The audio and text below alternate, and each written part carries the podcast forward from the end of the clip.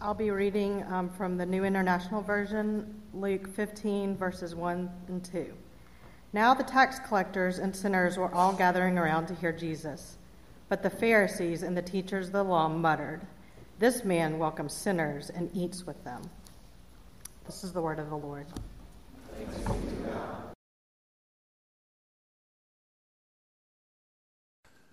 He is a good, good Father who showers us with His grace, so we have no reason to grumble. This is the final of a three part series on moving from grumbling to grace. We talked two weeks ago. There are three places in the Gospels where grumbling takes place. One is in Jesus' parable of the laborers in the vineyard. When everyone gets paid the same, grace abounds for everyone in, in, in equal amounts which was so scandalous. And then last week we talked about the wee little man named whom? Zacchaeus, right? And we were uh, led with uh, the kids singing that in such a wonderful fashion. The last place the grumbling takes place is what was read just a moment ago. Uh, right before Jesus launches into three of his best known parables. But you have these uh, Pharisees and religious folk who are grumbling and they're basically judging Jesus in the same way that they had already been judging the people that Jesus was hanging out with, these low life sinners. Well, have things changed much? Have we advanced much as far as judging other people? It's been 2,000 years. Uh, in 2012, just five years ago, uh, an interesting book came out called Unchristian. Anybody heard of that? Unchristian. The subtitle, well, it's Unchristian. Subtitle is What a New Generation Really Thinks About Christianity and Why It Matters. And why it matters is uh, they did this extensive survey through the Barna Research Group, and they were surveying people who were unchurched, and they were looking at the perception of those unchurched people at churched people and what they thought. And so there's some troubling statistics that we could look at. Uh, first of all, 87%, this is unchurched people as they perceived church people. 87%, that's, that's almost 9 out of 10, said that the term judgmental accurately describes present day Christianity. Now, to be fair, there may be some instances with that where there are certain whatever beliefs or positions a church would just have to take that someone might be turned off by, but there it is. Still, that's a troubling statistic, but all the more, the second one, 84%, well over 8 out of 10, said that they personally know at least one committed Christian, okay? But just 15% thought the lifestyles of those Christ followers were significantly different from the norm. Just 15%. Significantly different from the norm. Now, how can you and I begin to change that perception? Well, we start with ourselves. We start with a very simple understanding of what grace is. Not just grace, though, what sin is. Luke 15 has three of the best known parables we know of, and there are really four key characters that you find in each of these parables that Jesus launches into after the grumblers are grumbling, the religious folk, and it's obviously the lost sheep, the lost coin, and in the final parable, there are two the lost son and the lost brother. And I wonder how, when Jesus launched into these three parables, how the Pharisees and, and religious folk perceived those stories because my guess would be that they were thinking, oh, well, obviously, you know, the sinners in each of those stories are those other people that Jesus is trying to get us to love, right?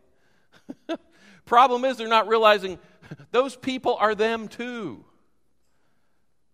He's talking about them, that those religious folk are these characters who are sinners in need of grace. And that's a critical way of moving from grumbling to grace, is seeing ourselves in each of these key characters. How often do we hear these parables and, and, and point them outward?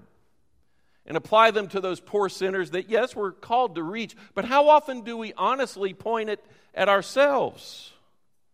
Seeing ourselves in these characters.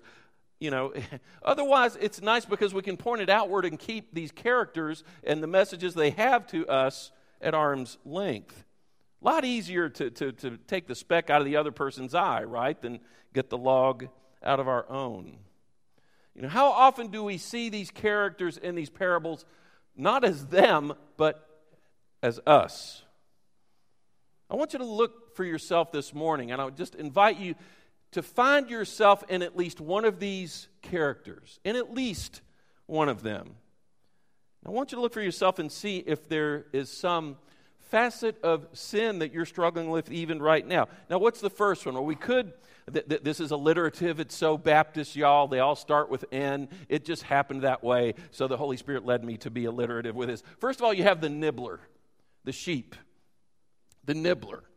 Years ago, I he- heard an elderly black pastor get up and say, You know, why did that sheep get separated? How come that sheep got separated from the fold? You know how he got separated? Nibbling. Nibbling. He was nibbling. He was nibbling on some grass. He was looking down at that grass and it tasted so good. And he didn't waste any time. He wanted more grass. So he just kept looking down and moved on and kept nibbling all across the pasture and down through the valley and up around the bend and way out of sight, way far away from everybody. And he kept looking down, kept on nibbling, kept on nibbling, kept on nibbling. Finally, he looked up. He was lost. He was helpless. He was vulnerable to those wild beasts in grave danger.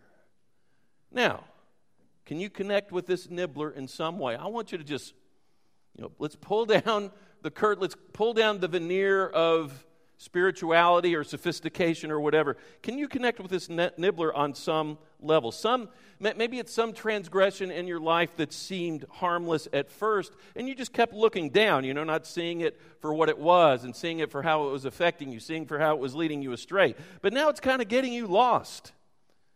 And it can get you into a dangerous place. It could be a relationship, it can be handling of money, it can be uh, sex, it can be cheating, it can be medication, it can be alcohol. You know the list.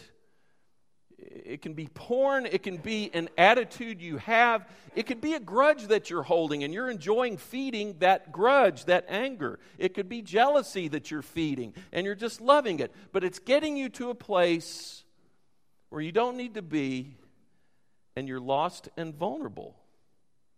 And you need to stop feeding it. And God wants you to stop feeding it. You know, maybe you need to speak the truth in love. I always think of that phrase in Ephesians speak the truth in love. I always think of speaking it to other people because they need to know my truth and love to them. Maybe we need to speak the truth in love this morning to ourselves. Maybe you need to speak the truth in love to yourself and acknowledge whatever sin it is. Move from, you know, judging others to the confession of your own sin. Boy, that can move you from grumbling about others to rejoicing in your being rescued from that sin with which you are struggling. So you have the nibbler, and then you have the numb, the coin. Remember the coin this woman searches for with such intensity and such passion. She's got to find it. Interesting about the coin is what? It's an inanimate object. It doesn't live, it doesn't breathe, it's completely and utterly unalive, right? It exists in complete and utter numbness to the living world. And I wonder if in some way you might find yourself in that coin. You become a little numb to your walk with Jesus. It doesn't feel personal like it once did. No, it doesn't breathe life. It's, it's dull and dry and flat and lifeless, like a coin. Maybe you've become jaded about the faith. Maybe you've become jaded about people. Uh, maybe you've become jaded about the church. That happens. But deep down, you do wish you could get back to that intense passion that you had in your walk with God, that passionate personal faith that you did have. You so wish you could echo those wonderful opening words of David in Psalm 42 1. Do you remember that? It's like he's yearning to have that yearning. Psalm 42 1 As a deer longs for a stream of cool water, so I long for you, O God. I wish I could get back to that and just really long for God the way that I used to. I love the way the message puts it, uh, verses 1 and 2. It says, A white tailed deer drinks from the creek. I want to drink God, deep drafts of God.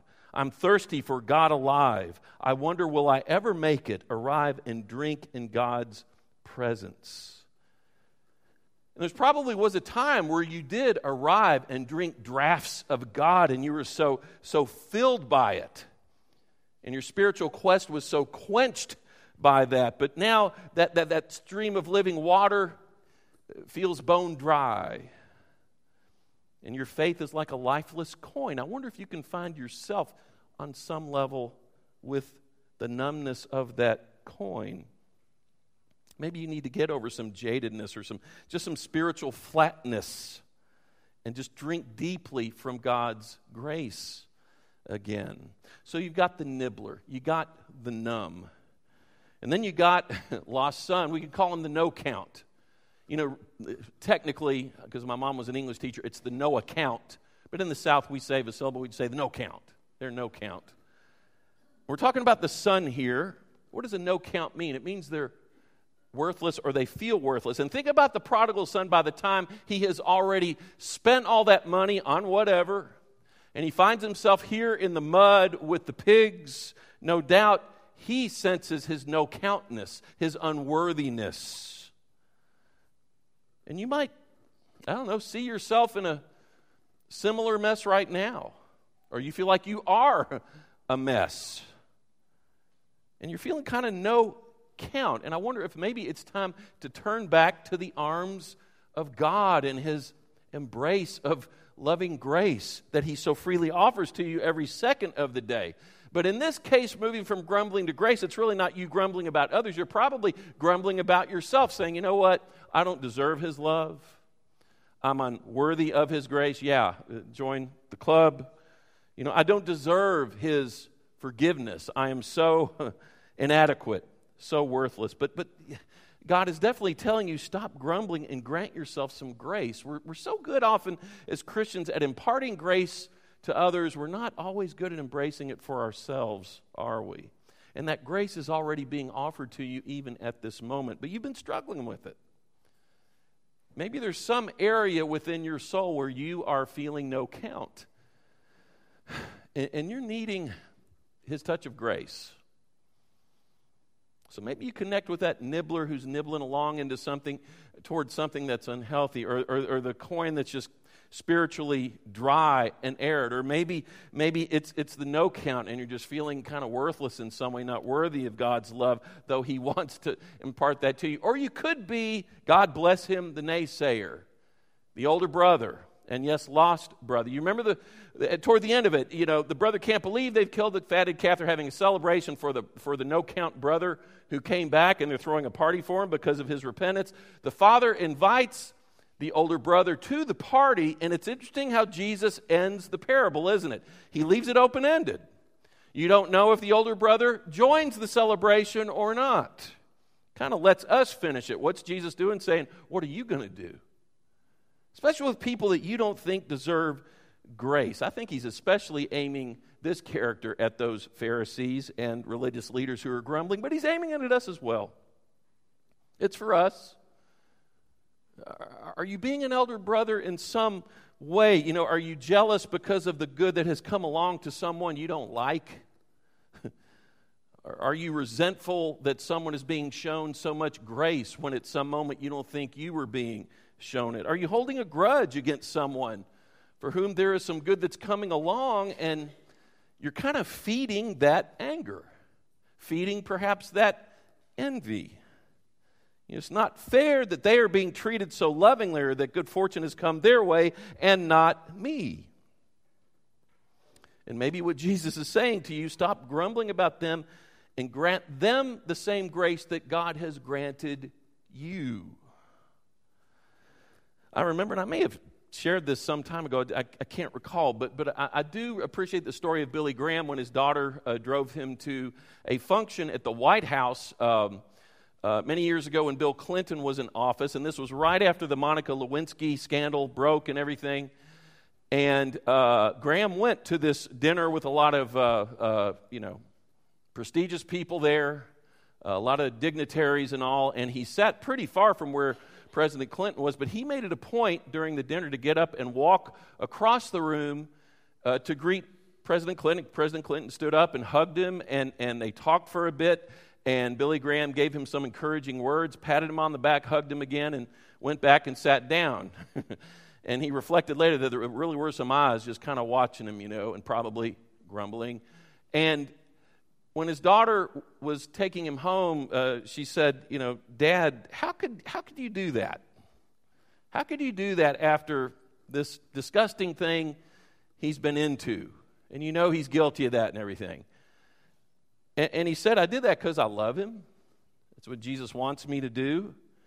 And then he said this, and she said, He said it so concisely, but it just came out, and it's just such good truth. He said, It's the Holy Spirit's job to convict, it's God's job to judge, and it's my job to love. It's the Holy Spirit's job to convict, it's God's job to judge, it's my job to love. Now, let me just ask do you see yourself in at least one of these characters?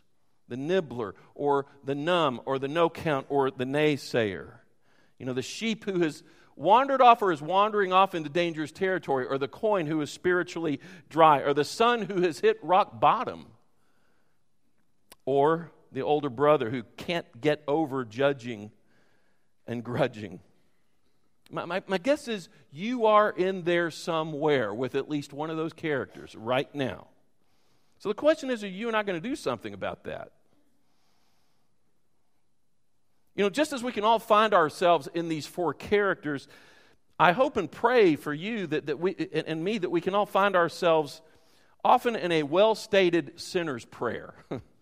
and there are different sinner's prayers that are very informal, there are some that are more formal. And I was reading back through the Book of Common Prayer recently, which is of the Episcopalian uh, uh, tradition. And I wound up changing it from plural to singular and just kind of applying it to me. and I found that a helpful spiritual discipline in, in grappling with the sin in my life. It, it might speak to you as well. It, it, just covers a lot of ground in just a few lines. But uh, let me just read it, and I want you to look at the words as I read them. I'm not going to, you know, make us recite it, but, but I want you to just look at the words. Most merciful God, I confess that I have sinned against you in thought, word, and deed, by what I have done and by what I have left undone. I want to say that whole thing again. Most merciful God, I confess that I have sinned against you in thought, word, and deed by what I have done and by what I have left undone. I have not loved you with my whole heart. I have not loved my neighbors as myself. I am truly sorry and I humbly repent. For the sake of your Son, Jesus Christ, have mercy on me and forgive me, that I may delight in your will and walk in your ways to the glory of your name. Amen. That's where you and I need to go. And I wonder if there's some way you need to go there this morning. It's between you and God. Is there some place where you need to go and confess to Him? You and maybe it's only you and Him who know. But if we can bring ourselves to confess and receive God's grace this morning, we're more able to share it with others. No, that's a simple concept, but it's taking that step of confessing our own sin that we can be showered by that grace and impart that grace to others. And this is represented by a third group in the parable of the prodigal son. Third group of characters, the grace givers, the servants. It's a, it's a beautiful thing where uh, the son repents, and the father immediately says, well, well, the son says, just treat me as one of your slaves. I'm so sorry. The dad says, what? He looks to the servant and says, hurry, go get a robe. There's the robe. Why does he tell the servant to go get a robe? Why? Because when someone comes back from a journey and you cloak them in a robe, it means to treat them like royalty. Treat them like royalty. Isn't that what the church should be doing, by the way? Can I ask you this? Sinners in the Gospels, did they run to Jesus or away from him? they ran to him. I hope and pray that that's what our church represents. Sinners will want to run here and not stay away. Go get that robe. And then go get, do you remember the other thing? He says, go get a ring for the finger, which is what? You got the family signet there? Meaning, yes, you are family. Get on in here. We need to remember that, you and me, when we have been down and out and hit rock bottom, and we are all beggars. And uh, that was Martin Luther's final words before he breathed his last on this earth. He said, Wir sind Bettler, hoc est verum. We are beggars, that is true. That was his last words. Great word, truthful word. And I, and I wonder if sometimes us fellow broken beggars need to just have a place like this where we can come limping back into the fold and remember that we have family. So get that robe, get that ring, and then what? Get sandals for the feet because only slaves back then did not wear sandals. He is saying, in so many words, you are no, you are no longer enslaved to that sinful life you were living. You are no, eh, no longer enslaved to that sin with which you've been struggling. And even if you do struggle with it again, stay close. Stay close to the family and let us love you through that. And what I love is the servants here don't stop and hesitate and say, wait a minute, you want us to go do that? Get a robe and a ring and sandals? Do you know what your son has been into? They didn't do and say what the elder brother says later. Do you know what he's been into? Well, wait a minute. Don't you want to, you know, put him on probation? You want to scold him? No, I just want to forgive him. And what's cool about these servants is they don't hesitate. They immediately follow the command of the master.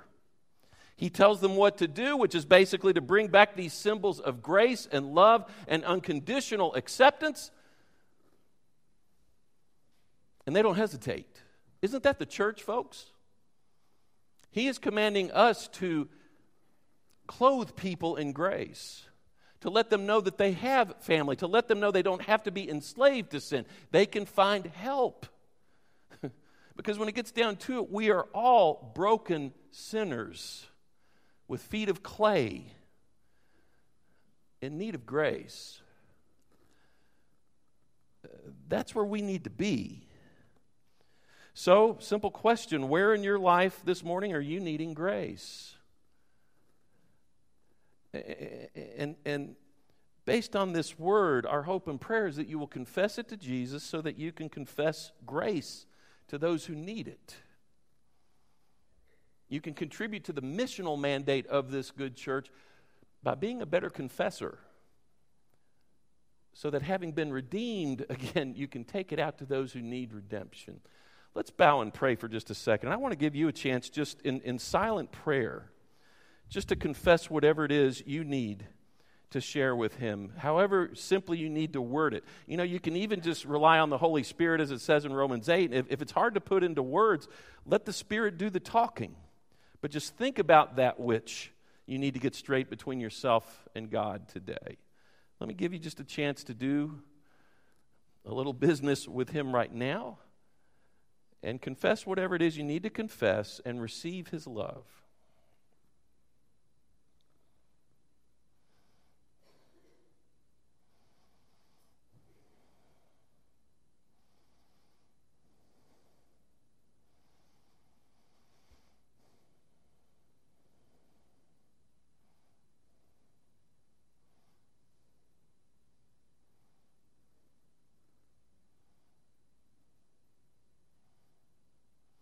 Lord, we are all beggars, that is true.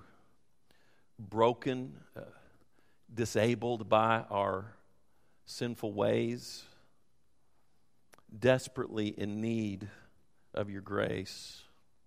For some of us, Lord, it's a matter of embracing that grace for ourselves, and we pray for those for whom that's difficult, whether it's because of perfectionism or something that they feel just so utterly guilty about, but pray this morning that they would embrace that loving grace. We pray that those who need to seek help with whatever it is they're struggling with, that they would do just that, uh, realizing that, that all of us need to lean on one another. We ask ultimately that, that we would trust that by our confession we are forgiven and are a forgiven people. And because of that, we realize how critical it is that we get out there to share it with people who so desperately need it. Make us disciplined confessors of our sins, O God, that we might be disciplined confessors on mission in the world. So be with us during this time of commitment, O God. We pray these things in your name. Amen.